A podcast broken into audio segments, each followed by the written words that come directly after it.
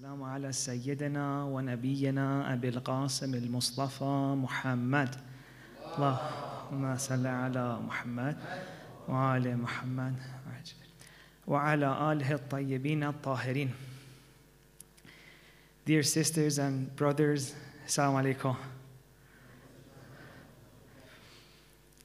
What an honor to be among you for another night, and tonight we also have a special um, guest with us, although he's the host, I'm the guest. So, such an honor, Sheikh Ali. I feel a little bit shy, to be honest with you. Um, so, I'm very, very um, honored to be among all of you.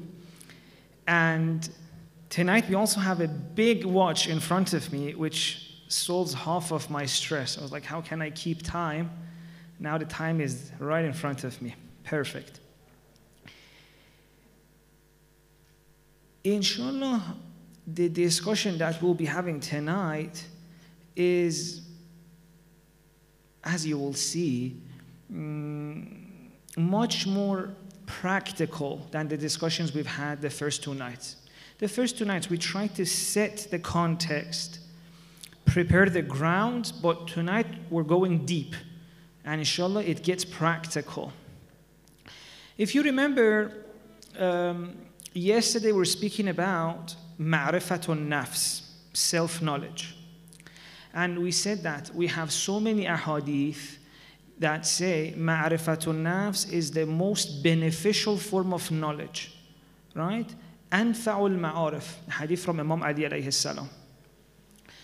And so we thought, okay, if we want to spend our time on anything, well, let it be ma'rifatun nafs, let it be self knowledge, let it be who am I?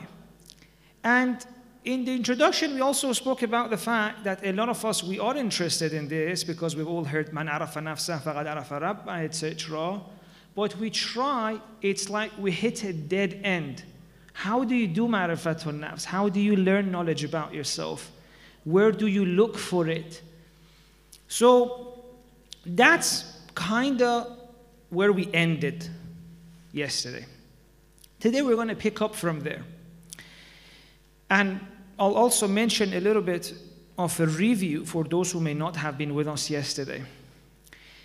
The first thing we talked about, we said, see, when we want to start self knowledge, learning a little bit more about ourselves, we need to know one thing, and that is what? What is attention? This was a prerequisite of self knowledge. We need to learn a little bit more about what attention is and then start paying attention inside. If you remember yesterday, I used this example. I said attention is the flashlight we have inside that we can point it at different things. So, for example, if I say, please pay attention to this, now the beautiful person that you are, you're looking at here.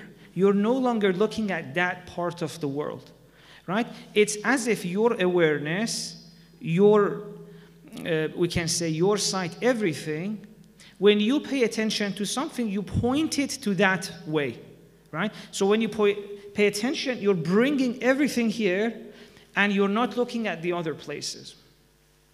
Now, if you, for example, pay attention to the water bottle in front of you, that's the same. Your attention goes there, you're not seeing anything else. So, when we want to start self knowledge, this flashlight that we keep pointing at different things, we can look at these beautiful chandeliers, we can look at these beautiful books, beautiful tiles. We say, okay, that flashlight, which is my attention, I'm going to point it inside, inwards.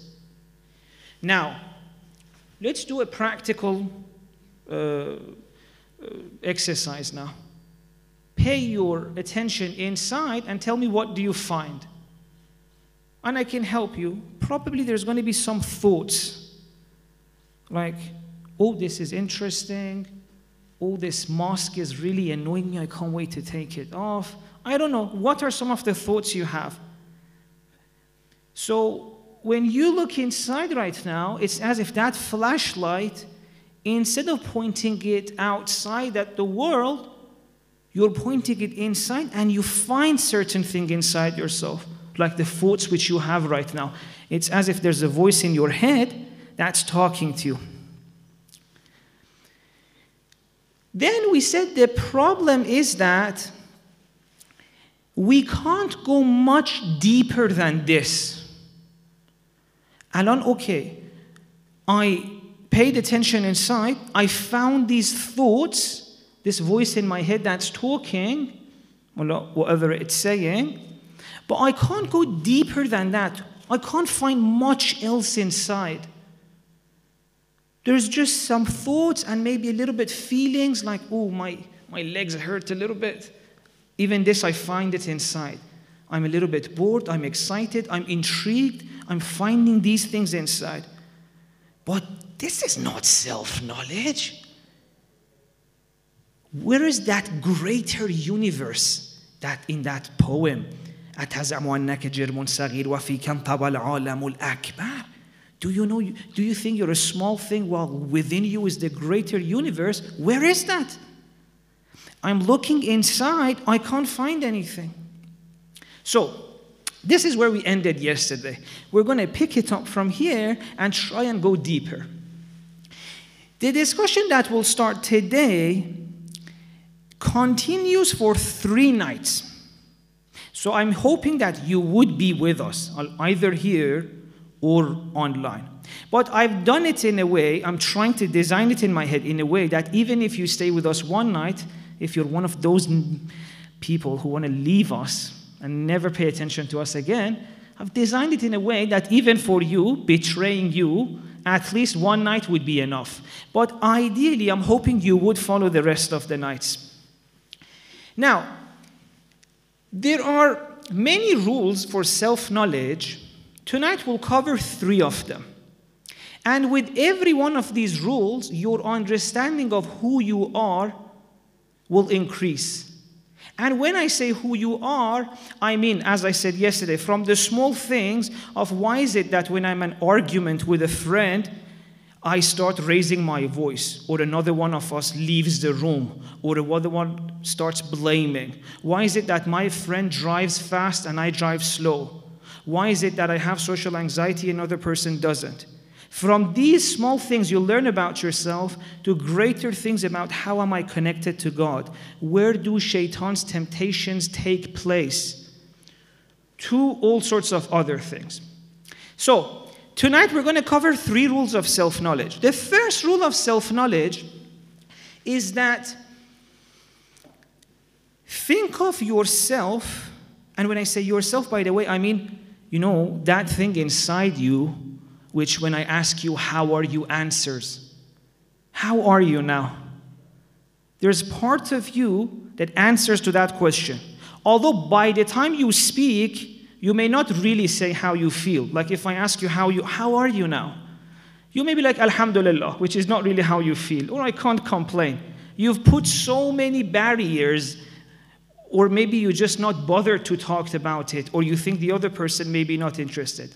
Whatever you say at the end, there's a part of you that when I ask you, How are you?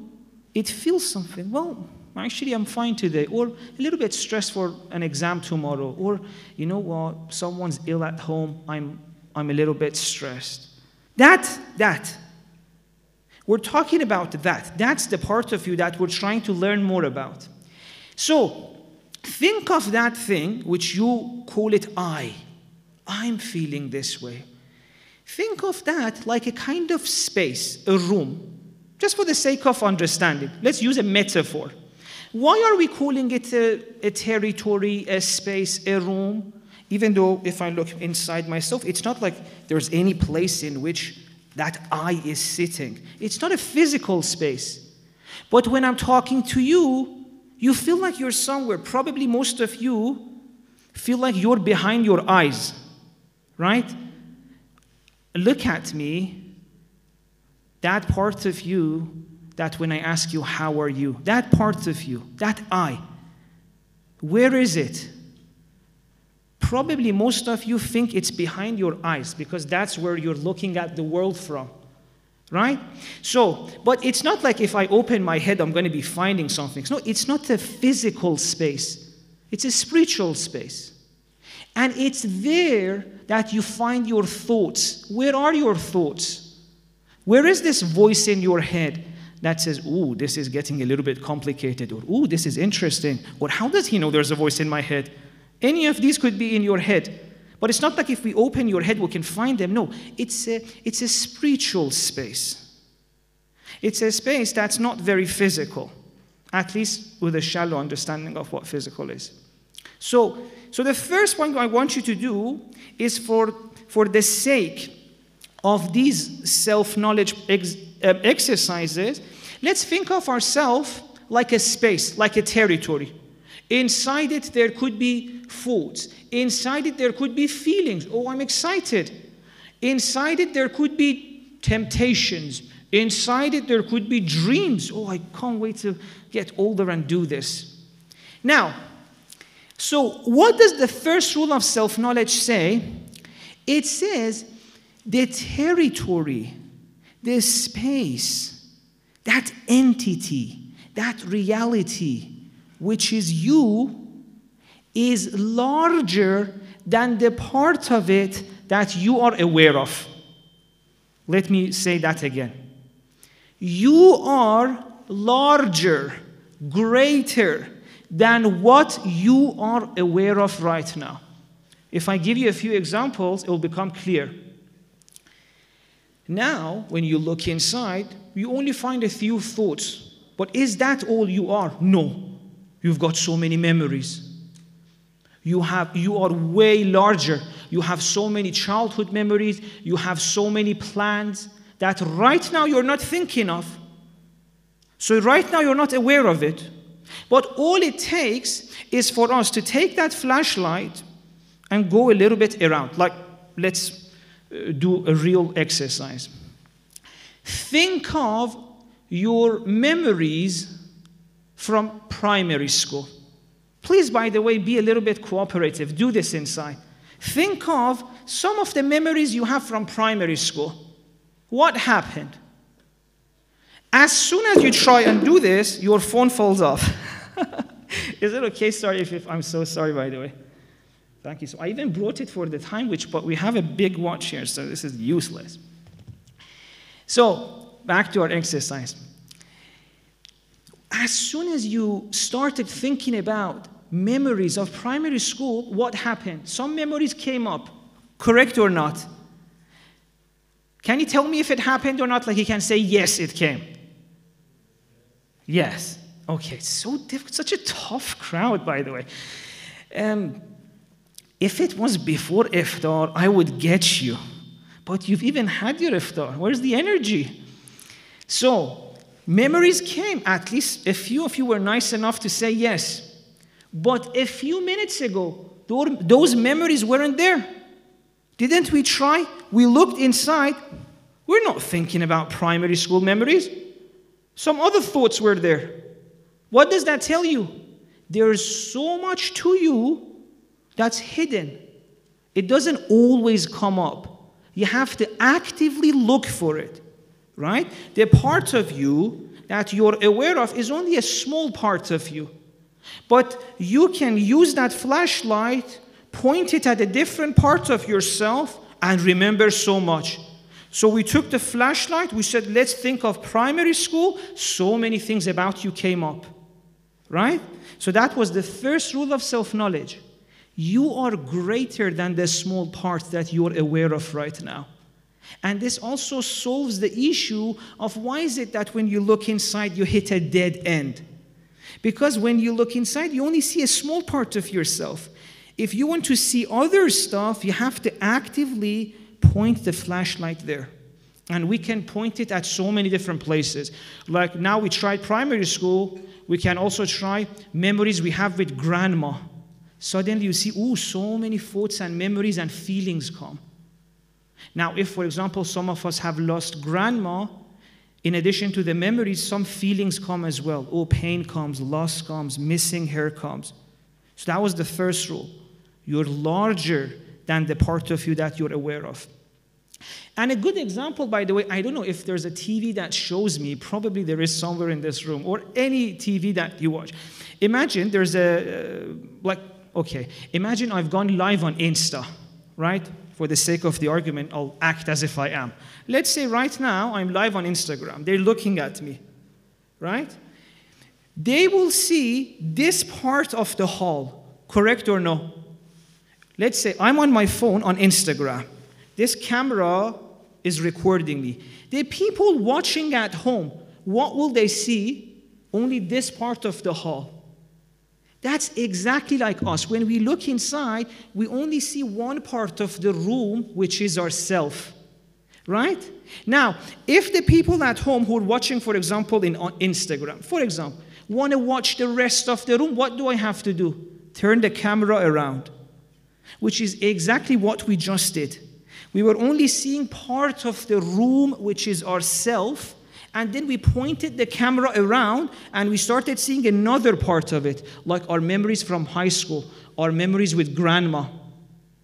Now, what is the second rule of self knowledge? By the way, you will see how important these are in few minutes when I tell you that according to Imam Sajjad, Imam Ali alayhi salam, and Imam Hussein, if you want to please recite the salawat.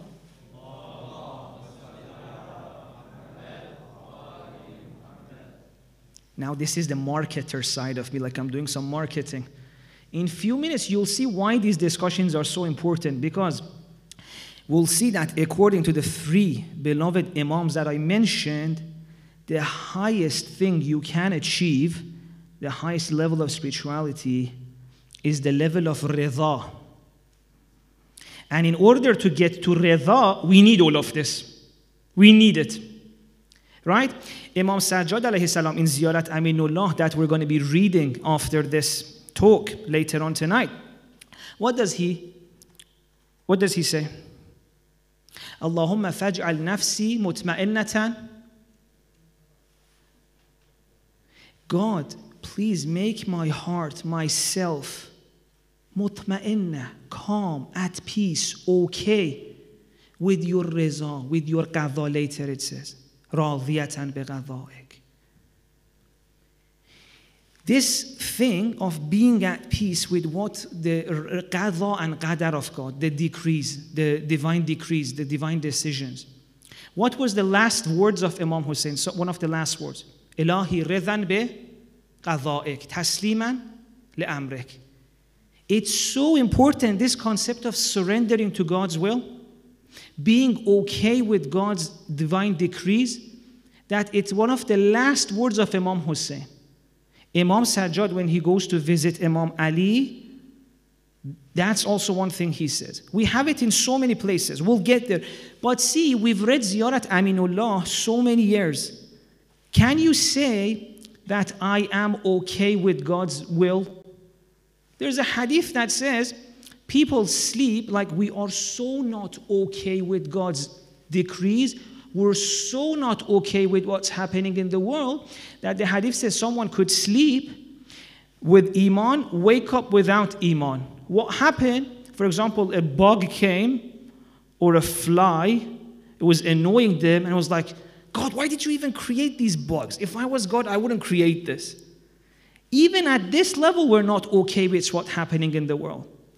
So tonight you'll see we're going to go good places, but in order to get there, you have to listen, right? The first stages of it may be a little bit dry, but we're going to get to some really cool places. So that was the first rule. You are greater than the part of yourself that you see. What's the second rule? You know this flashlight that we're using to look inside and discover different parts of ourselves? A lot of the times we're not the one pointing it at different places. It's external things in the world. Like right now it's not like you chose to remember primary schools. I said something you did it. Right? So the second rule of self-knowledge is that the flashlight you use to look at different parts of yourself and which brings things up is not always in your hand. Sometimes the sheikh tells you. Sometimes you're watching a movie and this is very important because everywhere that the flashlight goes, it brings certain things up, and, and as a result of that, your priorities change, your worries change, your concerns change. Let me give you an example. So you're a person who, for example, want to be um, like you're very much focused at work. Let's say there's this person focused at work. Now he's he's at work. He's with his friends. All they're talking about is that you know what we have to spend more time at work maybe longer shifts, sacrifice a little bit of family time so that we can, like it's a startup, to make this startup work, right? So the person is at work. Which kind of things inside is coming up? Which part of him is he paying attention to? The part of it which is focused on business, right? So all he can think about, oh, dreams of the business working, succeeding. The flashlight is there. Now, he goes home, for example, he goes home and he receives a call that says, for example, you know what, your parents are lonely, no one has been visiting them for COVID, and they're a little bit upset with you. When was the last time you visited your parents? This thing outside, the call he received, which told him your parents are lonely, when was the last time you visited them? What did it do? it took the flashlight of his attention and pointed it at a different part of him. Which part? The part in which he cares about his family, his love for his parents, and maybe with that some guilt comes as well. Now, his priorities are what? Oh, I have to visit them more. Maybe I'm working too much. Now, which one of this is him? Both of them. At work, the flashlight was bringing some other things about him, so his priority was I have to sacrifice family time, succeed. At home, that event brought some other things up, like his love for his family, the fact that he misses his parents, maybe a little bit of guilt. So, as the flashlight changes, so does your priorities, your concerns, your worries. For example, you're here in the majlis for the nights of Qadr, all you can think about is what? God. What are your worries, priorities? Your priorities right now probably are like your relationship with God, mm, your spiritual growth. Make sure you do the amals right. But that's not all there is to you. All it takes is for you to leave this place, go on Instagram, receive an email from work. It's like the attention, the flashlight pointed at a different part of you, your other priorities come up. Well, yeah, we wanted to do like that whole amal and relationship with God, but now some other things are coming up. So, see, this is very important. If you're not aware, external events point you at different things, and with that, your priorities change, your concerns change. Like you're here, you're worried about your relationship with God, you go out, you're worried about your job. And I'm not saying one is better than the other, both of them are inside you. Your concerns for work and your concerns for your relationship with God, they're both within you. It's just that if you're not aware, you never sit down and bring them together and decide, okay, this, you know, life will decide for you. Something will happen, oh, this is what I need to do. Another thing happens, oh, this is what I need to do. Right? So this was the second rule of self-knowledge. What is the third rule of self-knowledge? When the second rule, we said the outside world determines sometimes which part of you you're aware of. That was the second one. In the third one, the third rule of self knowledge, we say what's inside you changes the way you see the outside world. The second one was about the impact of the external world on you. The third one is about the way, if there's something inside you, it changes the way you see the world. Now, we need to give a few examples. Some of them I, I mentioned, I think, in the first or second night. Let's say Sheikh Jawad is jealous inside.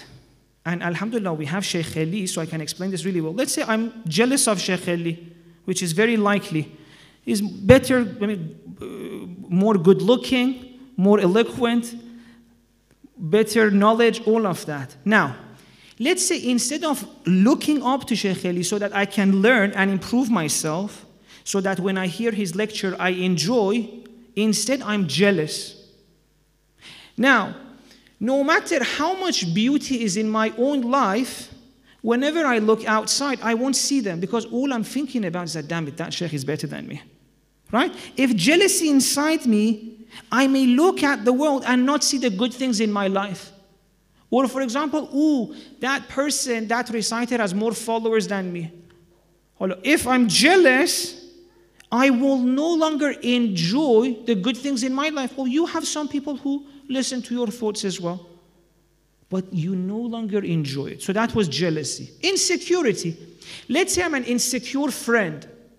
If I'm an insecure friend, for example, at some point my friends left me, I'm insecure now. In every friendship, when I look at it, I'm like, they're going to leave me. They're going to leave me. So, jealousy inside makes me not see the good things in my life. I'm only focusing on the good things in other people's life. Insecurity inside me, I look at the world, I'm like, all my friends are going to leave me. Anger inside me, I look at the world and all I see is that the bad things people did to me. Right? If you're, and this is even scientifically proven. If you're in a relationship with your partner, with a sibling, with your parent, you're in a fight. In that moment when you're angry, all you can see are the bad memories. Your brain literally stops the good memories coming to your mind, even scientifically proven. I wish we had time to explain why it does this. But for now, all we care about is that if something is inside you, it changes the way you see the world. And, or for example, another thing. If, you know, sometimes when people cheat, like a partner cheats on their partner, now, because they've done this, they may look at the world and be like, oh, my partner may be cheating too. A lot of people who cheat immediately, like before they cheated, they would look at their partner and be like, no, she would never cheat on me, or he would never cheat on me. As soon as this thing comes inside them that they have cheated, now when they look at the world, like, oh, what if my partner cheats at me? They get scared. The people who have cheated, their trust in their partner goes away. So interesting. You cheated. Why don't you trust them? Because what's inside me changes the way I see the world. Insecurity inside me, people are judging me. Anger inside me, they haven't done anything good for me. Now, I, I wish we had time to explain this more in details. This is such an important point. In addition to these small things, that for example, anger, jealousy, etc., all of these together, all of the things which are inside me, my insecurity, my fears, my whatever, my whatever, all of these things come together and create the overall feeling I have about the world. And as this feeling inside me changes, I look at the world and I say the world is like that. Let me give you a few examples. At one level, by the way, these are different states of it, different stages of it. At some point, I may have this feeling inside, there's so much pain that I haven't worked through, there's so much. I, I I'm in a dark place inside, and I look at the world and I see there's no point in life. This world is meaningless. Why did God even create it? You look at the world and you don't see any meaning at, at that level. You look at the world, no meaning. What's the point of all of this? You find it difficult to get up in the morning. What's the point of no meaning, no motivation? Why did God create me? I wish I could end my life. That's something inside me, it changes the taste of the universe for me. Then another level could be you work on that. By the way, these are in order. Like now you can even look at the people, for example, in your life or even yourself, and based on how they perceive the world, understand what's going on inside them. After you come out of apathy, you go to fear there's inside you a lot of fear. Let's say you've worked with your apathy. It's no longer like, I don't see any point in the world. What's the point of it? No motivation to engage in the world. You go a little bit higher, maybe the feeling inside you is fear. If fear is the overall feeling inside you, you look at the world and is the world is such a scary place. A lot of people at the verge of becoming an adult are at this stage. How do you do your tax return? Damn it, this world is so scary. How do you get a house? How do you get a mortgage? How do you. There's fear inside of these things, and it changes the taste of the world. The world becomes a scary place. You go above fear, it becomes anger. Anger is a little bit higher than fear. In fear, you're trapped. You may not engage. You're like, oh, I shouldn't do anything. You're so scared. You don't want to engage. In anger, why didn't anyone teach us? Why did anyone teach me how to do tax return in school? They taught us, I don't know, algebra, Pythagoras. Well, why did anyone teach us? Why did anyone prepare us for this world? You go to anger. And you look at the world. Previously, you looked at the world. Tax return is scary. The world is a scary place. When you go to the place of anger, you look at tax return, you don't get scared. You get angry. Why did anyone teach us? You see, what's inside me changes the way I see the world. Then you may go to pride afterwards. I will show them, which is a great stage, by the way. Any of them you go, even fear is better than apathy. Anger is better than fear. Pride is better than anger. It's more healthy. You get pride, like, I'll show them. I'll go and do this. I'll prove everyone I can. And then after that, it's courage, which is you engage without the need to show anyone, just for yourself. All of this we can go into details later on, inshallah. Tonight, I'm just saying what? The taste of the world for us is dependent on what's going on inside us. We were never meant to suffer. We never came in this world to be in so much pain. It's just that there are certain things inside us which make the taste of the world bitter for us. And we never learned how to get rid of them. You know, you've all heard of one of the most famous lines for the Shias. وَمَا رَأَيْتُ إِلَّا جَمِيلًا And I didn't see anything but beauty. Was that a nice situation Lady Zainab was in? No, there was so much pain. But she says, There's something inside me that despite all of that difficulty, the taste of the world is not that bitter for me. I can see the beauty. And we can all get to that stage. We can. Tonight we're going to start this journey. So, this was the first rule of self knowledge. What's happening inside you changes the taste of the world for you. We can get to a place that no matter what's happening in our life, we enjoy it. And in fact, we'll talk about it that the Imams say that's one of the highest levels of spirituality. Okay, so in order to explain how does this process start, what's inside us that made us go through pain? Why is it that when I look at the world, I can't see, I can't say like Lady Zainab that What's inside me? When did I ever put something inside me that now stops me from enjoying the world? When did this happen? So tonight we're going to be talking about that. Uh, if it's okay, please recite another salawat.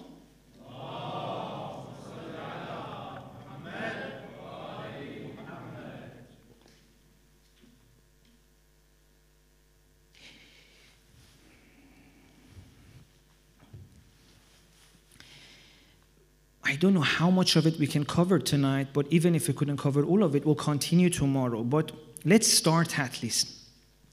In order to explain what happened, that something in, came inside us that changed the taste of the world for us, that now we look outside and all we see is pain, difficulty, loneliness, separation from God. We don't feel like we're special. We don't feel like we're souls created by God. We don't feel God's presence. We don't feel God has our back. What happened? So, in order to understand this, I want to use the story of Prophet Adam in the Quran. I'm not saying what I am saying is the interpretation of that story. No, I'm just going to use that story as an inspiration so that we understand our own predicament, what happened to us. Because every lesson, every story in the Quran has different layers. So we're now talking about a, a layer of the story of Prophet Adam in the Quran. See, if you look at his story, at some level, it's the story that happened to every single one of us. At some point, Prophet Adam is created by God, and God blew from his own spirit, or out of respect, he says, I attribute it to myself into Adam. Adam is at the highest level, close to God. Even God says, وَنَفَخْتُ فِيهِ مِنْ رُوحِي Right? So in the first stage, Prophet Adam is what? Connected to God, close to God. Then what happens? Then he starts going into that, they say that Jannah, that garden, that paradise, whether it was in that world, in this world, for tonight it doesn't concern us.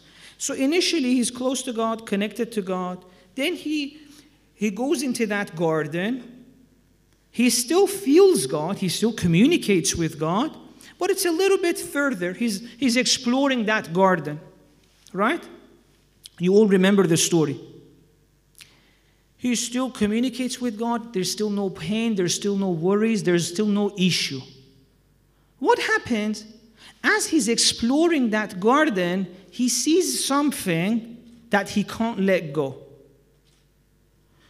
God says, if you go that way, there's pain, it's not good, don't go that way. But he can't let go. He gets stuck on it. So, oh, I want this, the forbidden fruit, or whatever that thing is. So, as soon as he goes for that, what happens? Out of that paradise, out of that garden, pains come, worries come, troubles start. So, first stage, connection to God, no worries. Connection to God, communication with God, he's exploring that garden, still no problem. But then, as soon as he gets stuck on something, he doesn't let go he eats that fruit, bing, suddenly in a stage of pain, worries, concerns, and fears, and all of that. And then again, from there, God, He repents, He teaches a way to heal, and then goes back to God. Right? So, this is kind of the cycle we all go through. Inna lillah, we start with God, and then we get separated, we forget that, something happens to us on the way, we, a lot of pain and worry comes, we go back. Now, I want to say what happened. In the story of Prophet Adam, we know he ate a fruit. What did we do? We never ate a fruit. So, where does all of this pain come from? All of these worries and concerns? So, now, by the way, some people have told me don't say khob, right? Someone even, uh, it's, it's not like I'm doing it on purpose to hurt you. It's just part of my accent. It comes up, but I apologize anyway. People take things personally. What happened to us? When did we go through these stages that Prophet Adam went through? See, like him, at some point, we were with God before coming to this world, right? Before being born, like him, we're connected to God, and God created us. And Ruhi kind of applies to all of us. Then we came into this world. We came into this world as children. What were we like? Did we have any worries? Did we have any troubles? Did we have any stress of what's going to happen at work, that promotion, the rent, the bills, the council tax, the road tax, the insurance? Did we have those worries? No. As children, we were just in this world exploring, having fun, in living life. And in fact, we have some ahadith that say children even have communication with angels and all of that. We have these ahadith. So at some point in our life, we were even in that stage. And look at children. They feel life, they live life. Like you give them sand, they engage with it. Ooh, sand. They go towards mud. They're like, oh, mud, water, water, the trees. Wherever you take them, they're living life, they're enjoying. So, what happened? When did we, at what age did we eat that forbidden fruit that suddenly took us out of that garden? See, this is what happened. And now I have only a few minutes. I'll just say the maybe low resolution, tomorrow will continue deeper. What happened is that in life we were living, and then something came. See, experiences were coming and going, one event after the other. We were going to the park, we came home, we were watching TV with parents. See, one after the other, events in our life were happening.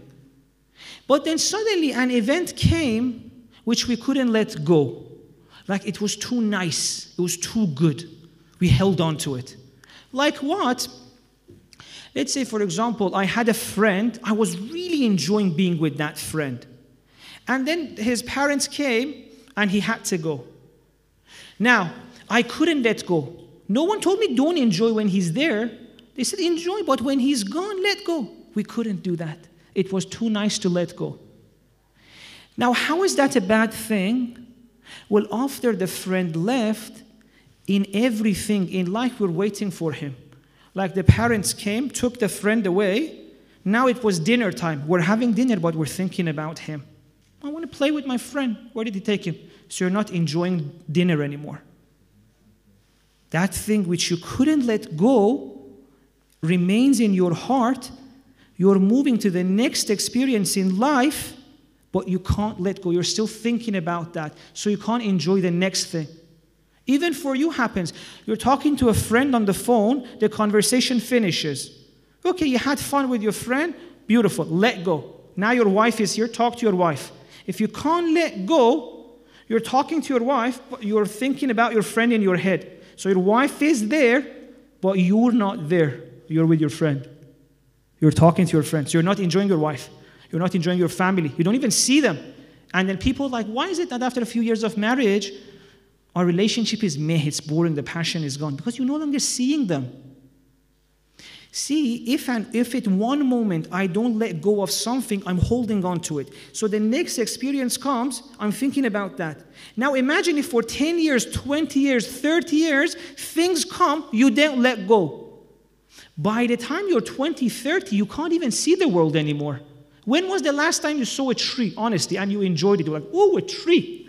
You're not seeing the world anymore. You've got so many things inside you hadn't let go that you can't see anything new. You can't look at your wife and enjoy it anymore. You can't look at your mother and enjoy it. Something crazy has to happen for you to be like, oh, my sibling, I have a brother or I have a sister. Because there's so much inside you're not letting go. So that was with the good things, with the bad things as well. If something bad happened in our life, okay, it was painful, and you let go. But if it's too painful that I want to escape from it, so I'm going to be spending so much energy so that that doesn't happen again. Right? Let's say I was singing or I was reciting a surah of Quran, and then my parents came and said, or someone came, Oh, your voice is so bad. That feeling was so uncomfortable that I made a decision that I shouldn't feel that way again. So in my life, wherever there was a recitation, wherever there was a competition which people were reciting, I was like, no, no, no, take that away from me because it reminds me of something bad. So whether something good happens, we can't let go, or if something bad happens, we don't want it to happen, we're holding on all of them inside. Now, what happens is that slowly, slowly, these things create so many blockages inside us that stop us from looking at the world. Now, because my time is over, and if I continue, the organizers are going to kick me out, I'm going to finish tonight's discussion, even though, believe me, we're just at the beginning of this. It's going to get so much more interesting. So please enjoy, to, continue tomorrow. I'm just going to finish with a line from Dua Arafah of Imam Hussein. Imam Hussein says what? بسم الله الرحمن الرحيم إلهي إن اختلاف تدبيرك وسرعة طوى مقاديرك منع عبادك العارفين بك عن السكون إلى العطاء واليأس منك في بلاء. It's very beautiful, very deep. Imam Hussein says, see, the person who reaches a high level of spirituality, al-arifina bik, they have realized, they've looked at life and they've realized that, oh, in life, things come and go. Experiences come and go. Things change. Today you have a friend, tomorrow he goes. Today this happens, tomorrow. Yeah? They've realized this so much, they've seen it, that two things doesn't happen to them. They enjoy good things in their life, but they never obsess over them. And at the same time, they're like, oh, I have this. And at the same time, when bad things happen, like, oh, it's painful, but I have to let it go. I shouldn't hold on to it too much. And I didn't get the chance to explain why, how we hold on to things. We'll go through it tomorrow. But inshallah, let's finish tonight here. And I know, by the way, some of you may be like, why is the Sheikh not doing matam? Why is he not, right? Uh, let me explain that, by the way. I don't have time. And I'm not very good at reciting matam, so I've said when we have professional reciters, I'll leave it to them, right? My duty is to help you fall in love with the ad'iyah. Inshallah, someone else will recite it for you right? My duty is to show you when you read ziyarat, for example, for example ziyarat aminullah, it says, Allahumma faj'al nafsi mutma'innatan biqadarik wa radiyatan biqada'ik. My duty is to make that part of your life. Or when Imam Hussein says, Ilahi ridhan biqada'ik tasliman li'amrik. How many years have we heard these things? Why are we not happy with life? Why can't we say like Lady Zainab wa ma illa jamila? That's what I'm trying to do. To make you enjoy these lines, to make them part of your life, to make them change your life. And there's so much to cover. I just don't have time. Believe me, these were half of the points I had for tonight. So now we have to use tomorrow. So please forgive me that I have to end like this because I know some of you are used to the speaker reciting some matam as well. Inshallah, we're benefiting from professional people, right? You don't need my terrible voice with that. As long as I can make you fall in love with these lines from Ahlul Bayt, that's enough for me. Right? So I hope, inshallah, you enjoy the rest of the night. We have amazing professional reciters, best in the world, that can bring these beautiful du'as into life. And let us remember tonight that we are here for a real change. What was rule number three of self knowledge? What's inside you changes the way you perceive the world, whether in this life or after we die. So, if we want to have some real change, if we want to see God, if we want to look at the world and enjoy it, if we want a better hereafter, what's the way? Change something inside. So, whatever amal we're doing, let's have that in mind. And on that note, let's recite the salawat.